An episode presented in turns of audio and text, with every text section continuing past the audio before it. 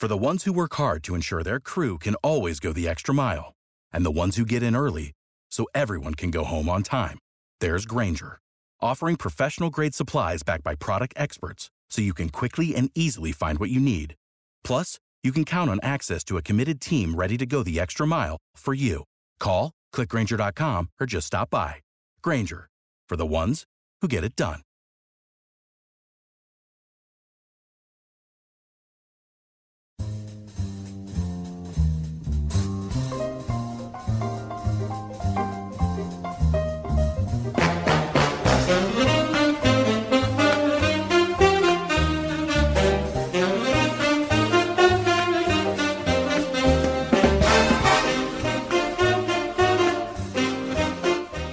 Hi, and welcome to episode 11 of the Baseball from Home podcast. I'm Connor McKnight. He's Joe Brand. And we're brought to you by the House of L Podcast Network. I've been covering baseball for radio stations in Chicago the last 10 years. Joe has been broadcasting minor league baseball for the last nine and covers the White Sox and the Cubs for WGN Radio. You can find us both on Twitter. I'm at C1 McKnight. He is at Joe underscore brand one. Two first place teams to talk about this weekend. Uh, some fun stuff, some not so fun stuff, some injuries, and trade rumors all over the place. I usually love the deadline, Joe, but I gotta be honest with you. Save for a couple of rumors, my excitement is tempered some because 2020. A lot of demons returning for this Cubs team, we're finding. And uh, the Sox just continue to be kind of the darling child of the city sports world right now. They, they can do no wrong. They can do no wrong. It's crazy. Uh, you can rate and review the pod. We love that. It helps us get the thing moving. Uh, it's not just pure vanity. If you like it and give it five stars, then it, you know, spreads it around to other people that you think might like baseball podcasts or um, cooking podcasts. Because if you don't know that there is, there's a special edition of the podcast we do or, or are going to do uh, about cooking. There's not. Don't look for it. Every show we cover the Cubs, the White Sox, no particular order. None of this would be possible without David Hochberg and the fine folks at Team Hochberg. Not only would I not have a roof over the head, but they sponsor the House of L Network and our show as well. I used Team Hochberg to help me wrap up the mortgage for my place in Wicker Park. They were absolutely fantastic. I was all over the place, having never purchased a home before, and kind of doing it all on my own. Right, I my my family's all in other places, so I was able to lean on them for some advice. But most of the advice I got was from my realtor, who I've been friends with for 20 some years, and from Team Hochberg. Every question I had, we're like, yeah, yeah, we got you there. Don't worry about this. And every mistake I made, I looked at them and I said, guys, I screwed this up. And they're like, don't worry about it. We've got your back regardless. No matter what, we've got you. That's what made me so comfortable relying on Team Hochberg. You should do the same. Just give them a call, 855 56 David head to the website at 56david.com. Homeside Financial is an equal housing lender, NMLS 1124061. So, the Cubs are at 20 and 14. They sit atop the division. 54 and 37.8 is the 2020 math. They split a four game set with the Reds. They're off Monday and get the Pirates in Pittsburgh on Tuesday night. The White Sox are now tied for first with the Indians in the Central. They are 21 and 13, 56.7 and 35.1 by 2020 math. They took two of three from the Royals, both of those wins in exciting fashion. They have the day off Monday as well, and they are in Minneapolis to face the Twins, who I think obviously still matter in the AL Central, right? Just because they're what are they like percentage points behind, six eighteen and then five seventy one for the Twins. We flip the coin, as always, to determine who goes first. And it is tails. The White Sox go first, as well they should. They were due. They were due to finally be the lead story of our podcast. And yes, they are they are the darling child that Chicago sportsmen have been craving for. Yeah, and they they really are darlings right now. There's very little they're doing wrong. There's some bumps, like always with with any baseball team, right? Gio Gonzalez hitting the injured list, all that kind of stuff. But but truly, you know, I'm watching Sunday's ball game and watching Dane Dunning just carve guys up with another. Uh, what is it? Five inning run of, of no hit baseball. James McCann has caught 15 or had caught 15 no hit innings up to that point because he caught Lucas Giolito's no hitter last week this is a team that's really cooking. And they didn't play, I think, their their best baseball in Kansas City. Steve Stone and Jason Benetti started the broadcast on Friday, just kind of talking about how, you know, it's always tough when the White Sox play the Royals. And I, I listened to Andy and, and DJ some as well. And the same kind of theme was there. Ah, it's always tough when you play the Royals. And I kind of thought, yeah, well, nobody on this team is old enough really to remember the Royals giving them trouble, except for Jose Abreu. And I don't think he's walking around the clubhouse going, hey guys, you got to watch out for that Nicky Lopez. He's a real bitch in the batters. Like that's not a thing. And yet here we were. That was a tougher series than I than I thought it should have been for the White Sox. Two walk off wins. Grandal on Friday. Luis Robert on Sunday, and it's two for three and in first place. I don't want to be a person that just tries to draw optimism out of absolutely everything. Maybe that's a good trait to have, but in this case, um, I, I, am a believer in winning these types of games can develop chemistry with your team and an identity for your team that you might not normally have.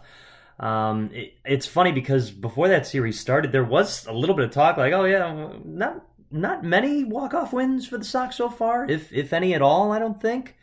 Um, and Friday's game was just, are you kidding me? What what type of infield blunder like this is going to just ruin the White Sox day. And of course, it's the guy that came back and realized, yeah, I should have seen that a ball was coming towards my legs from Jose Abreu at second base and Yasmani Grandal. I don't get how that happens. I really don't. It, it was very bizarre. Uh, I don't see why Jose Abreu made that throw, but it's beside the point because they came away with the win anyway. And I think what Yasmani Grandal said after that game spoke a lot about the team, just saying how I, I, found it very odd. He said, We know how to lose. Normally it's we know how to win. But I think what he meant was, and he pretty much clarified it, it's when you lose, you, you don't overthink it, you don't get down about it, you move on to the next game. And the Sox have been doing that very well this season. Um, you mentioned how it didn't look like the best three games of the season for the White Sox, but here they are taking two out of three from Kansas City. Kind of feel like that home run by Luis Robert to win on Sunday was a microcosm of that. That wasn't the, the most astonishing ball hit, but that's just his raw power, that's his raw talent, and that's enough to get on out there. And now you've got Nick Madrigal coming back. You've got I, I don't want to call it a diamond in the rough, but Dane Dunning, hello. Like what a great package to to have received at this stage in the season. I mean, it's funny how his name got sprinkled along through the trade rumors, and we'll t- get to that. But I mean, man, I I don't know how you back down on anything about him anymore. No, he's he's looked much better than I thought, and and not just with the fastball command being where it is, um, which I still think has some room to grow. But his breaking stuff is much better than I remember him pitching with uh, back when he was with the minors. Granted, I was you know around when he was working high A and double A kind of stuff, and was really getting along, being an advanced guy for that level working fastball command and then just sprinkling off speed when when he knew he was ahead of hitters kind of thing. So I thought, you know, most of that is just kind of um, you know, his success with the brain game rather than just pure stuff. But shoot, he he seems to really have the stuff to back up his know-how. Um, you mentioned Luis Robert in the in the home run there. He he nearly got one out of the ballpark in his in his at bat prior to winning the thing. Just on a fastball where I think he got fooled some but managed to pull his hands inside and get some of the barrel on the baseball. He flew out to the warning track opposite way, nearly got it. And, and that's on a uh, kind of swing. You know, when we were like, oh, I just kind of threw my hands, I, t- I pulled my hands back in and kind of threw the barrel at it. And, you know, I don't know what happened. I, the, the kid is just able to do some crazy, crazy things. And sure, you know, we've, we've talked about the warts before, but um, you mix that kind of pop with the defense he's played, and there's there's a reason where Timmy Kurkjian is on with Scott Van Pelt in a late night sports center over the weekend saying, "I know the Dodgers are great. I, I you know why who would who would ever pick against them? But if I had to pick an everyday lineup, Tim Kurkjian said this. If I had to pick an everyday lineup to go out and just have fun with, see what happens, and go forward next couple of seasons, he'd pick the White Sox. Luis Roberts as big a part of that as anybody. Yeah, and that even goes to say with like you mentioned the warts. I mean, we've talked about Luis Robert showing some blemishes of, of chasing pitches a little bit more. I still feel like that is a result of maybe him just being overconfident and, and not in an egotistical way, just a guy that I can do this. I can get these pitches. I can make these adjustments. I can get these guys because he kind of did it right out of the gate. Now you you're finding the league figuring out a better way to pitch to him and maybe expose him a little bit more, but he's still got that raw talent, that raw power, those quick hands, and a just great vision at the plate. People were throwing around a Mike Trout comp right away, and it's like you hate to do that. You hate to put that on a guy. A- Eloy Jimenez. Eloy Jimenez was throwing around the Mike Trout comp. I mean, it wasn't just like guys in Section 108 going, "That guy's Mike Trout." It, it was Eloy Jimenez. But the the thing is, it's like okay, you kind of get it. Like I'm not gonna put down on paper right now Luis Roberts the next Mike Trout, but you got a five tool player. You got a jacked dude. I mean, what do they call him? The the mannequin. He just yeah. He fits the bill. Obviously, it's a small sample size, but he still fits the bill. And I I have yet to see other than a little bit of a increased chase rate after a few weeks in the major leagues. I mean that that's not enough to convince me that this cannot be the case for the guy. There was a uh, you know in in that game on Sunday, a couple of things went by the wayside for the White Sox, and I was kind of surprised to see it. I was sitting on the couch and. Tim Anderson had the puck on his stick a couple of times in that game. I think he had uh, what was it, five, six run, runners left on base. He took an offer, did not have good at bats, you know, and I, I you can kind of tell White Sox fans can kind of tell the difference between a Tim Anderson at bat that doesn't go his way, but he knew what he was doing up there, and one where he's just a little bit lost and behind in the count, and he was. Um, but boy, that that's that hasn't happened more than once or twice this season. Tim Anderson has been spectacular, and even when he's up there with the offer um, and his last situation of the day, that stat line underneath is 330, 370, you know, five something. And and man, is that is that impressive to see? I mean, if you look at the chyrons, the lower thirds of all these guys' stats that come up there, you really kind of understand that that there's there's a lot of depth to this lineup in a in a very scary way. Not just like, oh, these guys are all having good years. You saw what they did with the Cubs. You saw the power they flashed. They they set a team record for homers hit in a month at 51. I mean, that's that's a lot of bombs. It's funny you bring up the Cubs because that's the last time Tim Anderson had an O for a game against the Yu Darvish game on, on the series finale. But you know who didn't have a bad game from the Sox offense? Obviously Jose Abreu, but that's he was inhumane that weekend, or inhuman, I should say. he was inhuman. He was, he was inhumane to Yu Darvish. he was inhuman. Um, I, I honestly think this this has got to go a lot of credit to Tim Anderson just because this is year two of him doing it. When he took the step last season, it was okay. This is a product of a lot of hard work and a lot of adjusting with what he was doing at the plate, a lot of homework, and and just a lot of somewhat betting on yourself, but a lot of times you see players that are only able able to do that for one year. They're kind of a one hit wonder. But the fact that he's consistently doing this and he's following up on it. And I mean, hey, we know Tim Anderson is a confident guy. We know he likes oh, to yeah. talk. So it's really cool when he can back it up because then you like a guy like that all the more because there's a reason for why he's talking and now he's using his stick to do the talking, which is exactly what he's coined it before. Um, I, I just I, I think he complements this White Sox lineup how you said so deep. I mean, this is a song we've been singing all year, but it's just re- really showing itself right now because even if a guy has an off day like Tim Anderson, they don't feel out of a game. And that's what Yasmani Grandal said after the walk-off homer on Friday. I mean, this is just a lineup that knows how to work pitchers right now, knows how to work at bats, and find some production even after they are retired from the from the at bat. So let's talk a little bit about that rotation because apparently Rick Hahn's talking with others uh, about that rotation. First off, the White Sox did make a trade for Jarrod Dyson. They traded some international bonus money around for it, and I. I'll be honest, Joe. I have tried to keep track of where the deadlines are for this season's international spending and next's, but they've been pushed and pulled so many times because of COVID, which which makes sense. That I it's basically general managers and then their special assistants and probably I don't know JJ Cooper at Baseball America who understands when the hell any of this actually ends or starts over again. So we'll leave that for another pod or smarter reporters. suffice it to say, I, I don't know, Jarrod Dyson's there and will do Jarrod Dyson things.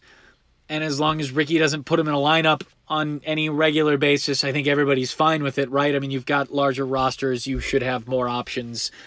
Jarrod Dyson is an interesting tool to have on the base paths late, and we saw that in Sunday's game, even though his base running didn't necessarily matter because Luis Roberts went ahead and hit one 400 feet. However, with Gio Gonzalez going down on the injured list, what this rotation right now is, is I, to me, it's it's kind of what it's always been. It's Giolito and Keuchel, and then some stuff. You know, some stuff with potential in Dylan Cease and Reynaldo Lopez. And I guess I never, I mean, truth be told, I don't think I ever really was able to, in my head, count on Carlos Rodon for being a big part of the rotation in 2020. I, had, I guess I'd hoped for it, but never really did that math. Um, and then whatever Dane Dunning has shown you has been terrific. But according to Bob Nightingale, the White Sox had some chats, and, and he terms it like some fairly high level chats or some interesting and, and compelling conversation with the Cleveland Indians of all teams about Mike Clevinger of all arms, with maybe Michael Kopech being involved in that conversation.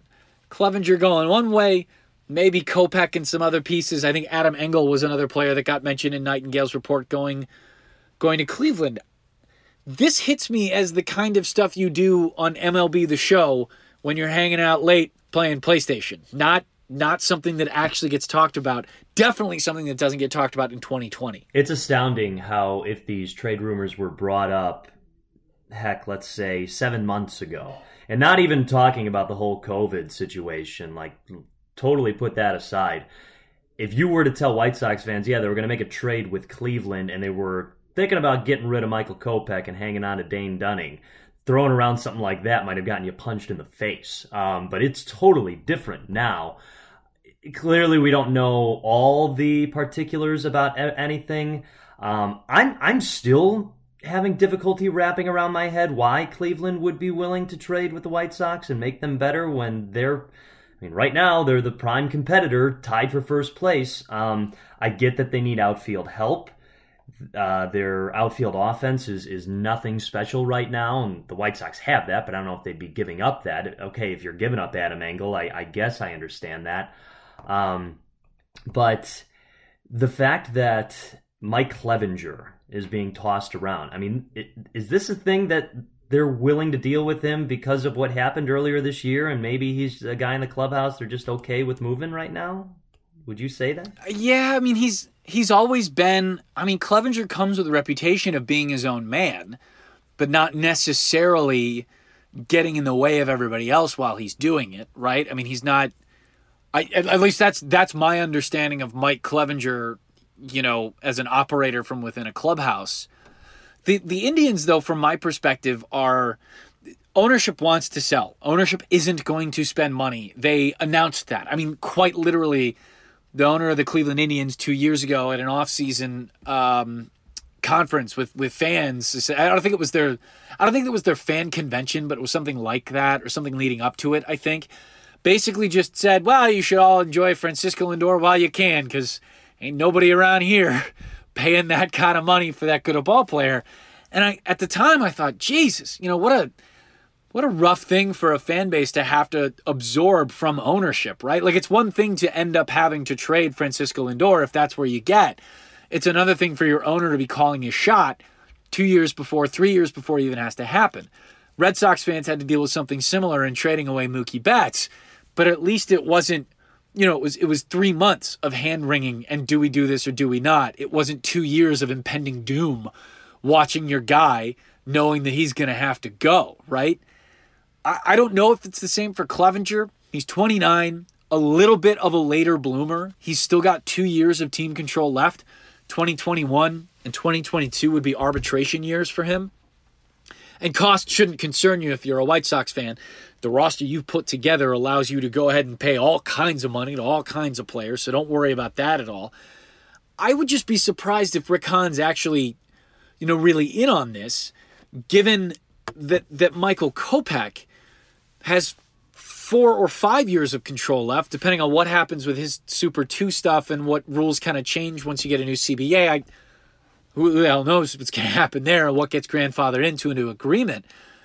But I, you know, he's always talked about keeping the long term, Rick has, not Kopech, about keeping the long term in focus here. And I just, I don't know. It would be so surprising for me for them to deal Michael Kopech when he was such a big part of their their next rebuild for a guy with two years control left. it's it would be bizarre for me. I'd, I'd agree with you. Um, I, I, guess the whole confusion of, of Cleveland wanting to make a move with one of their division competitors is me thinking, you know, why not just go for it all in this weird 2020 season that we have that's condensed into 60 games? And when you get off to the start like Cleveland does, I mean, why not just kind of play with house money? Like, hey, uh, this is this is what's happened. But but yes, you're right. It's it's better for them if they know that they're not going to spend money to get some assets out of the particular players they have right now.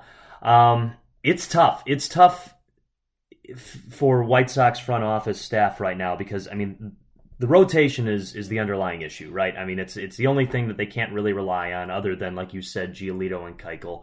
Also, side note, the question you brought up the last time we talked, who do you want for game 1 for the playoffs? Giolito or Keuchel? I think we should assess that question every podcast now Oh, oh yeah, sure, sure. Because it's Giolito. I think so too. I, I, I kind of regret saying. Well, well, you posed it as what would you think Rick Renteria would do? So we can do that. That's we right. can play both those games though. Um, but but I guess that's why the Lance Lynn deal would have more legs in my mind. Um, but man, I mean, Dane Dunning, you, you talked about how good he looked today.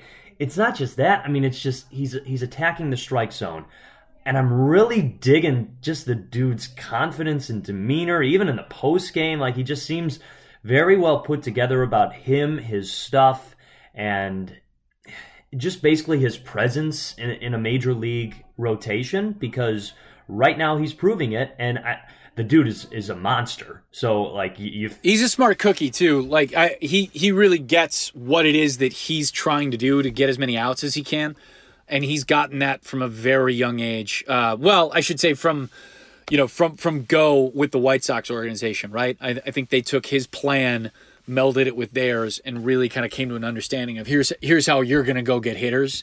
Yeah, and he was on board with that right away. You you mentioned Lance Lynn. Uh, a lot of people were speculating that since his next start for the Rangers, uh, I should say at the beginning of the weekend, he was going to start for the Rangers on what was that Friday night? It's the 30th. Oh, okay. So yeah, so Saturday night he did. He spun six and gave up three earned. He struck out six. He gave up the one homer. Uh, he walked three as well. One of the worst starts for Lynn um, this season. Who's he's had a good year, and I think the idea around that is right. You've got your 33 year old guy who's a pending free agent, and the cost would be a little low I'd kind of assumed we'll, we'll, get into what else has happened in the trade deadline here as we go, but I'd kind of assumed that the most moving things were, were going to be arms. Um, what what with this 2020 pandemic, uh, and and because of that, I, I kind of thought they'd be expensive because I didn't think many would move in the first place. I I'm a little surprised that we haven't heard uh, more more concentrated discussion around Lance Lynn or a Lance Lynn like figure and the White Sox because getting a little bit of rotation help would be good for them. You know, I mean, it's yes, Dane Dunning's look great, but you know, you could just watch him on Sunday's game. He's he's not ready to go six, seven innings yet. Um, and I mean that from more of a pitch count standpoint, right? Like, okay, so now you're in the fourth, and maybe he's not having that great day.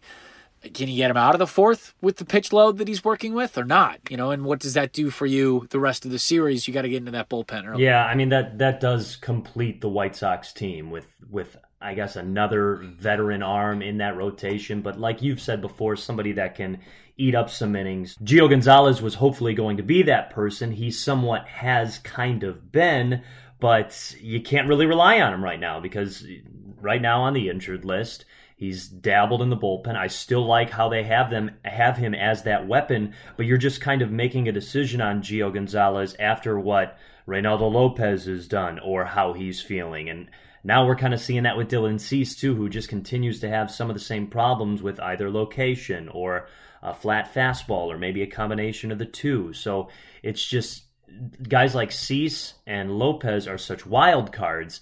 That's what makes it such a glaring image of the White Sox rotation. But but man, I mean that it's that's a good problem that it's not a good problem that they have right now. That's kind of their only problem right now, which is great for White Sox fans. Um, elsewhere on the uh, trade deadline market, you know, it's going to be it's Monday, Monday afternoon. I I really like Trevor Rosenthal to the Padres.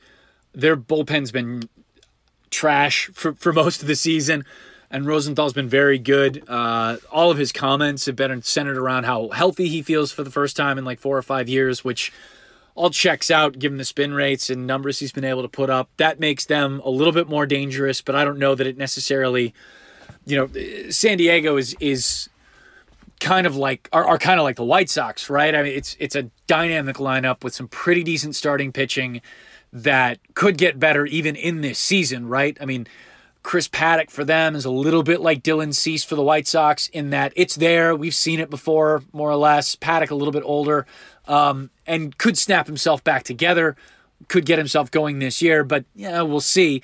That lineup's going to take them through cut, copy, paste for the Chicago White Sox.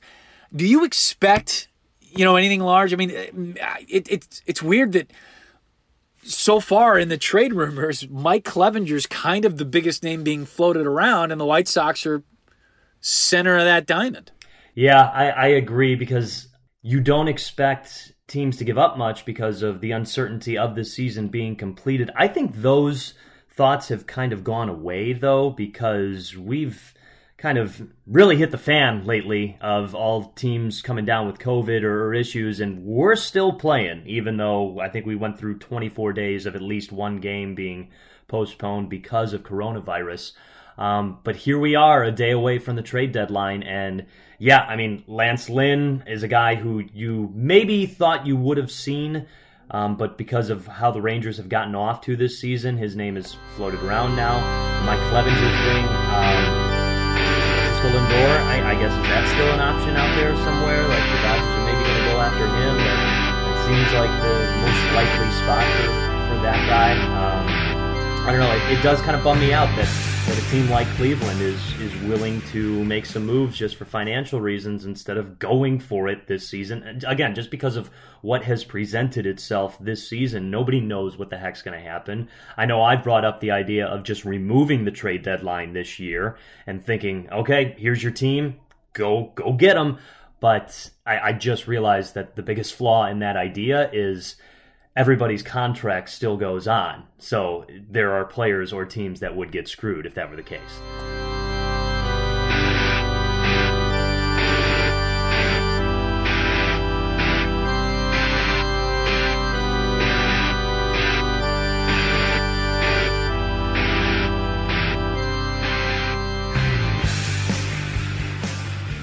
So the Cubs did make a move. They picked up designated hitter Jose Martinez from the Rays. Cubs fan will know uh, Jose Martinez. He hit and hit hard for the Cardinals for uh, two seasons or so, 2017, 2018. Traded to the Rays. He has not had all that great a year in 2020. I was just over on his baseball reference page for the year. 239, 329, 388 across the board. He hits lefties much better. Well, he has hit in his career lefties much better than he's much better than he's hit righties. Um, I don't know. I, I, picking up Jose Martinez is interesting. I, I know Theo Epstein had been talking for a while about any move we're going to make is going to be on the cheap. So it makes sense that the Rays are the team they're dealing with because a player there is going to be inexpensive. And indeed, Martinez is. I, I find it interesting, though, that you know, you're picking up a left handed hitting platoon DH at this point. Now, Martinez has the capability of being better than that. He has shown that he's better than that. But right now, what he's doing is hitting left handers and DHing. If you put him in the field, something is very, very wrong because the man cannot play defense. He's like a he's like a fish just kind of flapping around on the dock. He's he's absolutely terrible. yeah, I'd like I, I'd like to think that this is more than just a, shot in the arm for the team. I, I, mean, who knows? Maybe he'll go on and be the Nick Castellanos of 2020 for the Chicago Cubs. funny you bring up the stats. I, I was curious how he's done just overall against National League Central teams. He's got some eye popping numbers. Um, he hits 305 at Busch Stadium in his career. He hits 353 at Great American Ballpark in his career.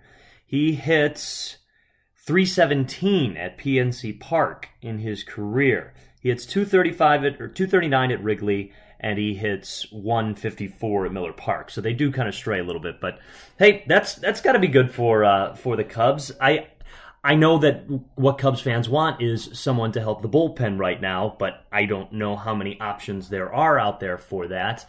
But uh, Jose Martinez, I guess, does give you that depth in the lineup that we saw at the beginning of the season.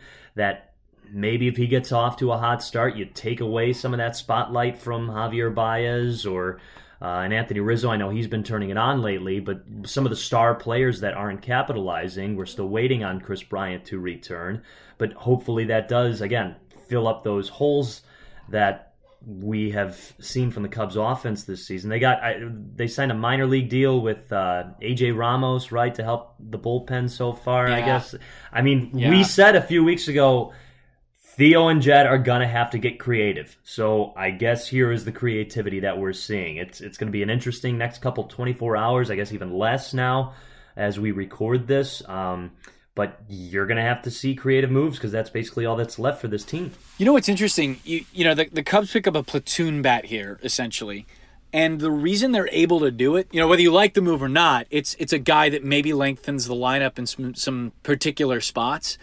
Um, a lot of teams have done this before, right? I'm thinking guys like Matt Joyce or Cody Ross back in the day with the Giants.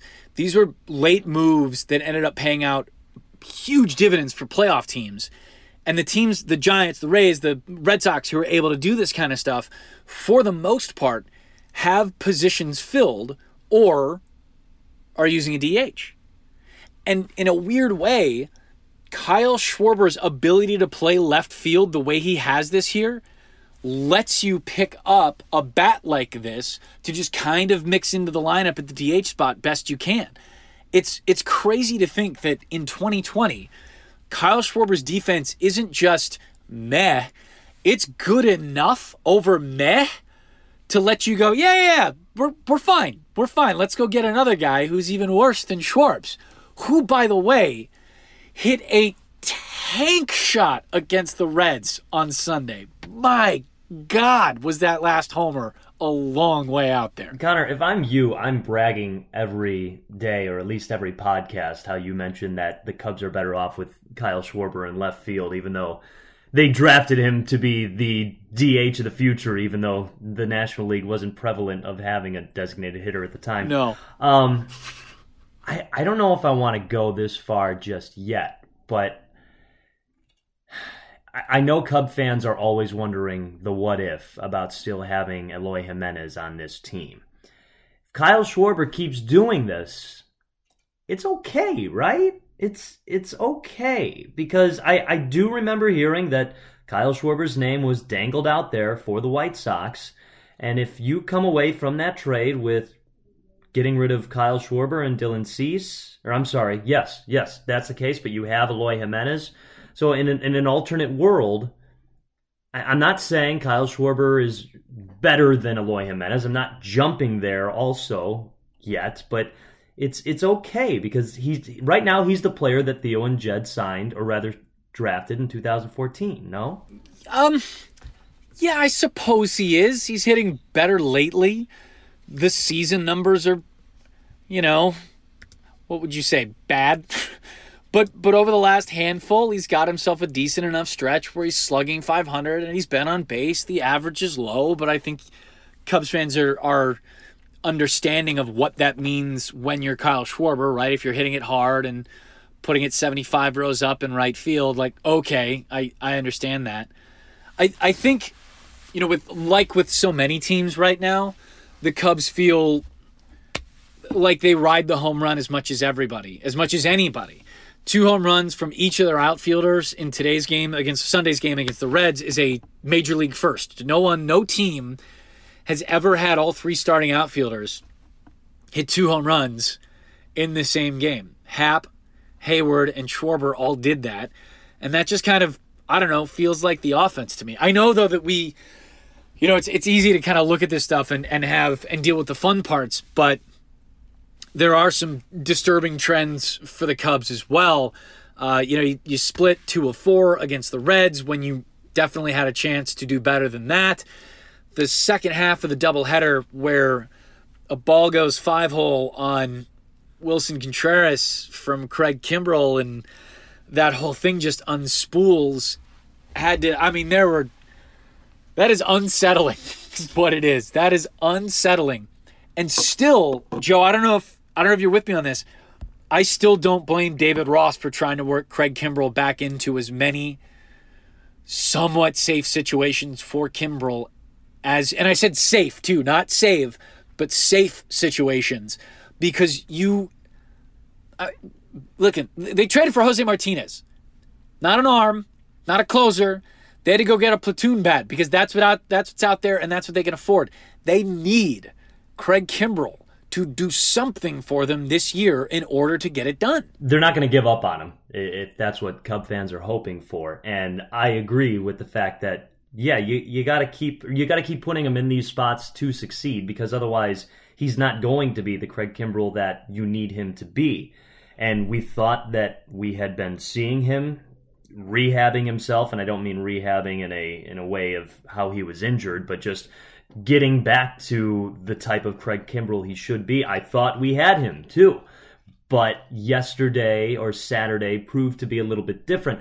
I will say he wasn't no I, I, shouldn't say he wasn't erratic because those wild pitches were just gosh they, they almost like he was trying to take grass out of the field um, that last pitch I, I could definitely put blame on Willson Contreras but that's that's just a, a downhill slope of that ninth inning that I don't think they were going to come back from um, I don't know if it's just a Cincinnati thing clearly it's not because he has problems elsewhere too but I, I still remember when he, he was imploding in that first game in Cincinnati when Castellanos is down the third base line. It just seemed kind of like a little tick out of his out of his concentration. I mean, he definitely can get in his head. It seems like.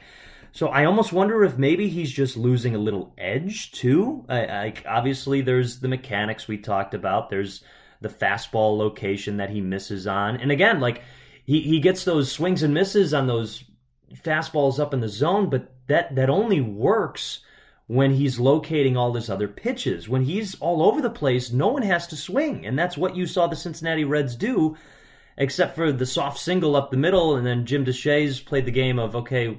With this guy's stance open up, is it better to just try to buzz something by him? It, almost seems like Craig Kimbrel's almost losing his confidence in what he has because because the velocity is is there again. It's it's 97, it's 98. It's not this 96 flatness that we saw earlier. There's there's still a little movement to it. It's just trouble with locating it, and it's it's back and forth with this guy so far. Um, but again, like you said, they, they can't give up on him. They need him to be Craig Kimbrel. There's not many other options. So, yes, I'm okay with David Ross doing that because he's also put him in his place. He's also pulled him out when maybe Craig Kimbrel has felt that he should stay on the mound. And also, I mean, we're talking about a doubleheader. Jeremy Jeffress was pitching in the day before, so they, he wasn't a viable option at that moment. Yeah, and I, I, know a lot of Cubs fans, some Cubs fans were, were asking why Yu Darvish didn't go ahead and finish that game. They're only playing seven innings. But you could see it was relatively tight at that point, and you could you could see Yu Darvish deteriorating a little bit there. In the fifth, you saw things get a little loose, and in the sixth, he got out of that by throwing a bunch of very good sliders, but not necessarily well located sliders. So I think that's a that's an instance where Cubs fans should look at the manager David Ross and go, "Wow, that guy can really kind of pick it up and understand what's coming." Um, it's not Ross's fault necessarily that he's got to pick from either Jeffress or Kimbrel at this point out of the bullpen. Still, though, I, as worrisome as the bullpen is, it's been that way since the Cubs started spring training. And I'm talking about the actual spring training, the one where we started things and thought, oh, maybe this won't be a completely messed up year. But it was, and it has been. The most worrisome thing for me still is Javi Baez. And and the reason for that is is pretty obvious, or at least it should be. Because if you're going to bash your way to wins and hope that you can give enough breathing room to a bullpen to just kind of not chew through your fingernails in innings seven, eight, and nine. Javi Baez has got to get on track. The OPS plus is at 68. His on base percentage is under two, well, it's 250. And he's slugging under 400. I, I thought that maybe um, some things were starting to click for him, some timing things were starting to click for him a little bit against Detroit in the season, uh, the series prior. Um, I know a lot of people who did, and yet at the same time, I don't know that that for better or worse that Javi's a guy where it works like that. I mean, it seems like from at bat to at bat, you can get wildly different Javis, right? Like even when he's on fire, you can still have an at bat or two mixed in there where it's slider away, slider away, slider away, and it looks like he's you know never held a bat before, and he's still knocking home runs around those strikeouts, and yet that this just this is a troubling thing for them, and at some point, you you have to start to ask the question, though the answer is crazy. You have to start to ask the question, what does this mean for the long term of Javier Baez? It's always been okay to forgive him when he goes through his struggles because he comes back with an NL Player of the Week where he bashes three home runs and you know slugs to the moon. Um, but we're seeing the type of struggling Javier Baez way too consistently right now. And that series against the White Sox when you know, he was making fielding errors and his bat was nowhere near the ball. It almost seemed like he just had the same type of swing no matter where the ball was placed, no matter what type of pitch it was. But then that last game on Sunday, when he gets the hit before the Schwarber home run, you know, he ropes that double down the line. He just seemed to make a little bit of an adjustment. I'm like, okay, maybe this, maybe this is how he he figures himself out again, and he comes back and hits the two homers against Detroit but then he just he he goes back into that and it's it's this thing where i don't know if it's the confidence in his swing that's allowed him to be so good like like not not a luis roberts situation just knowing okay i I've had this type of swing and I've had this success before, and it's okay if I'm not entirely sure where there's pitch, where this pitch is going. I have the ability to barrel up the baseball because I have done it before. But I just think you're you're seeing that way too often these days. Now it's it's very similar swing. It's it's not he's not adjusting. He's not really reading into what pitch is coming. And maybe he is. Maybe it's just a timing thing. But to me, it looks like it's a very similar swing almost every at bat. And it's one of those things. If you do everything the same way every single time and you expect different results, you're going to go insane. So I think he and Cubs fans are going a little insane. Yeah, it is. Uh, it's frustrating for sure. Oh, and we, you know, uh, the Tyler Chatwood stuff is is interesting too because he left to start complaining of elbow issues, and you know, Joe, I, I um, he left that start exactly how you hate to see it. A, a, a pitch that bugged him a little, and then a subsequent pitch where he called out trainers right away. That's never good. I, I thought Jose Quintana looked fine for what it's worth and throwing him into the rotation is fine for me if that's what we're talking about. Um, which I, I believe that we are, right? So it leaves the Cubs with, you know, Darvish and Hendricks toward the top of things. Jon Lester mixes in with whatever Jon Lester you're you're getting every five days there, and then it's Alec Mills and Jose Quintana. Um, I feel weirdly okay with that kind of depth at this point in the season, though uh, with the complete understanding that that next injury is what Adbert Alzolay up to the major leagues for for big time starts, and that that doesn't make me super comfortable. It, I, I approach it like the bullpen issue. They really don't have many other choices. I, I think you're just going to have to put Jose Quintana in this rotation, and he will be number four. And then number five is between Alec Mills or a healthy Tyler Chatwood or maybe a surging Adbert Alzolay to, to fill it in. Um, I, I, still like what they have with Alec Mills, a guy that's really trying to really starting to figure some things out about himself. I know his most recent outing wasn't the best.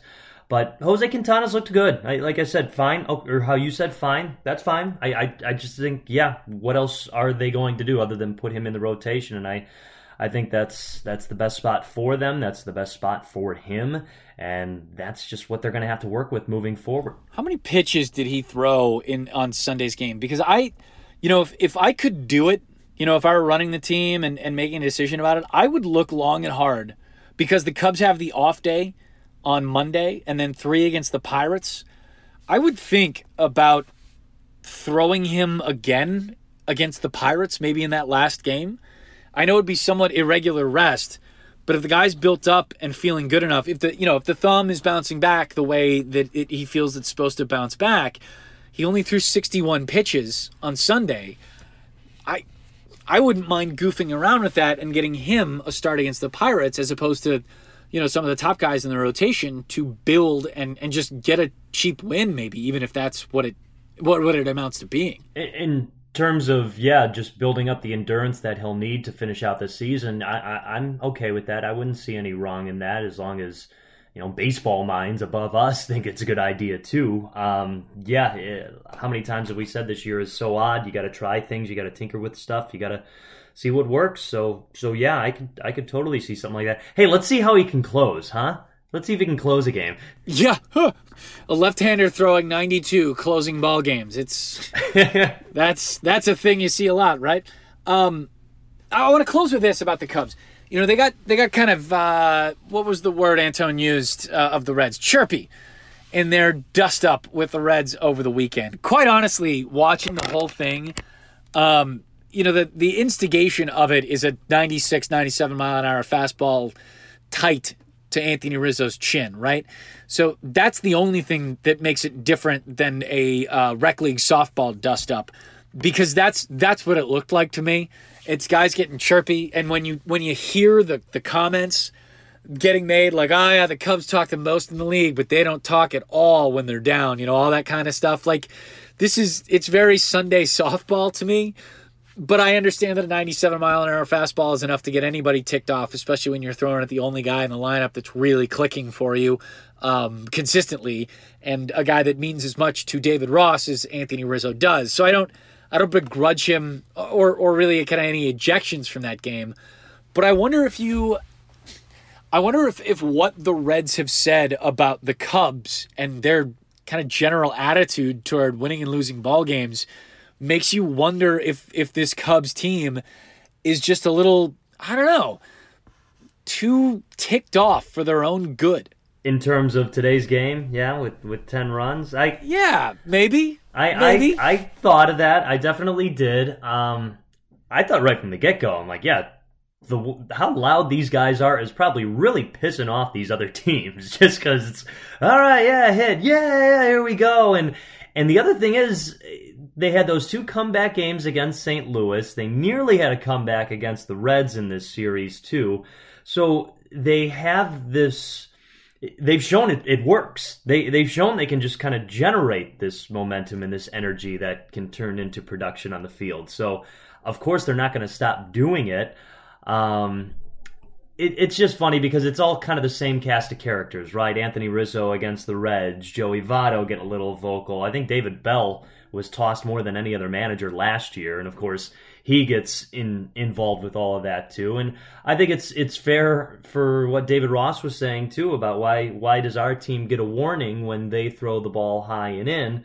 Um, but that's that's unfortunately just been baseball the past couple of years. Um, I know a lot of people weren't too thrilled with the officiating or the umpiring on this weekend, or, or at least that game specifically. But but yeah, the world we live in right now is what the umpire says goes, and it doesn't really matter what's right or wrong. So that's just one of the dilemmas they had to deal with. Um, but who knows? Maybe this is this is the spark plug that the Cubs needed. I mean, it's they're still in first place, and I I almost I don't want to say I feel guilty about last podcast. I mean, I I didn't feel like I said anything that that was that should worry Cub fans. It's just they see what they see, and they see a team that definitely has some flaws, but they're in first place. But I feel like they're also taking advantage of some um, not as strong competition in the division right now. And the record shows that. Um, but at the end of the day, they're still a first place team, and they're still finding ways how to win. They're still finding ways how to lose too. But that's that's what I think is the biggest issue with this team is is finding unique ways to lose, especially lately. Let's play a quick game before we say goodbye, Joe. This is a quiz show type game. It's where I ask you to name this Cub. Over his last six games, this Cub is hitting 421 with an on base. Jason Heyward. Yeah, okay, you got it. That'll do her. Uh, I was gonna, I don't even finish the numbers. Uh, 421 498, slugging 830 change with three home runs um, and a handful batted in and two doubles and a triple. Yeah, that's Jason Heyward. Good job, Joe. Good job. Uh, way to way to win that game. Uh, sorry, sorry. I just kind of. I, you know what? I also kind of thought, you know, and we haven't even talked about Jason Heyward yet on this podcast because he definitely needs to be given the recognition. Uh, definitely a guy you always feel for when he can't produce, and a guy you love to see succeed. So he's really putting it together this year so far. So hopefully he can really. Uh, we shall see. We shall see what the trade deadline brings either the Cubs or the White Sox as well as you're listening to this, uh, we're probably getting really close to the deadline coming around. So hopefully you're listening to this and getting a whole bunch of excitement as Major League Baseball gets up to their trade deadline in 2020. The pod will be back at its usual time. Friday morning is our next Baseball from Home podcast. That'll be episode 12, and we'll have rosters settled for two playoff looking teams. He's Joe. I'm Connor. Thanks for listening to Baseball from Home.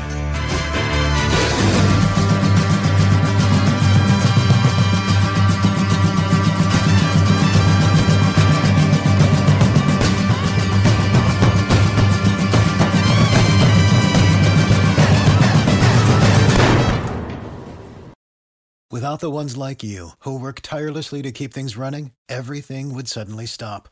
Hospitals, factories, schools, and power plants, they all depend on you. No matter the weather, emergency, or time of day, you're the ones who get it done.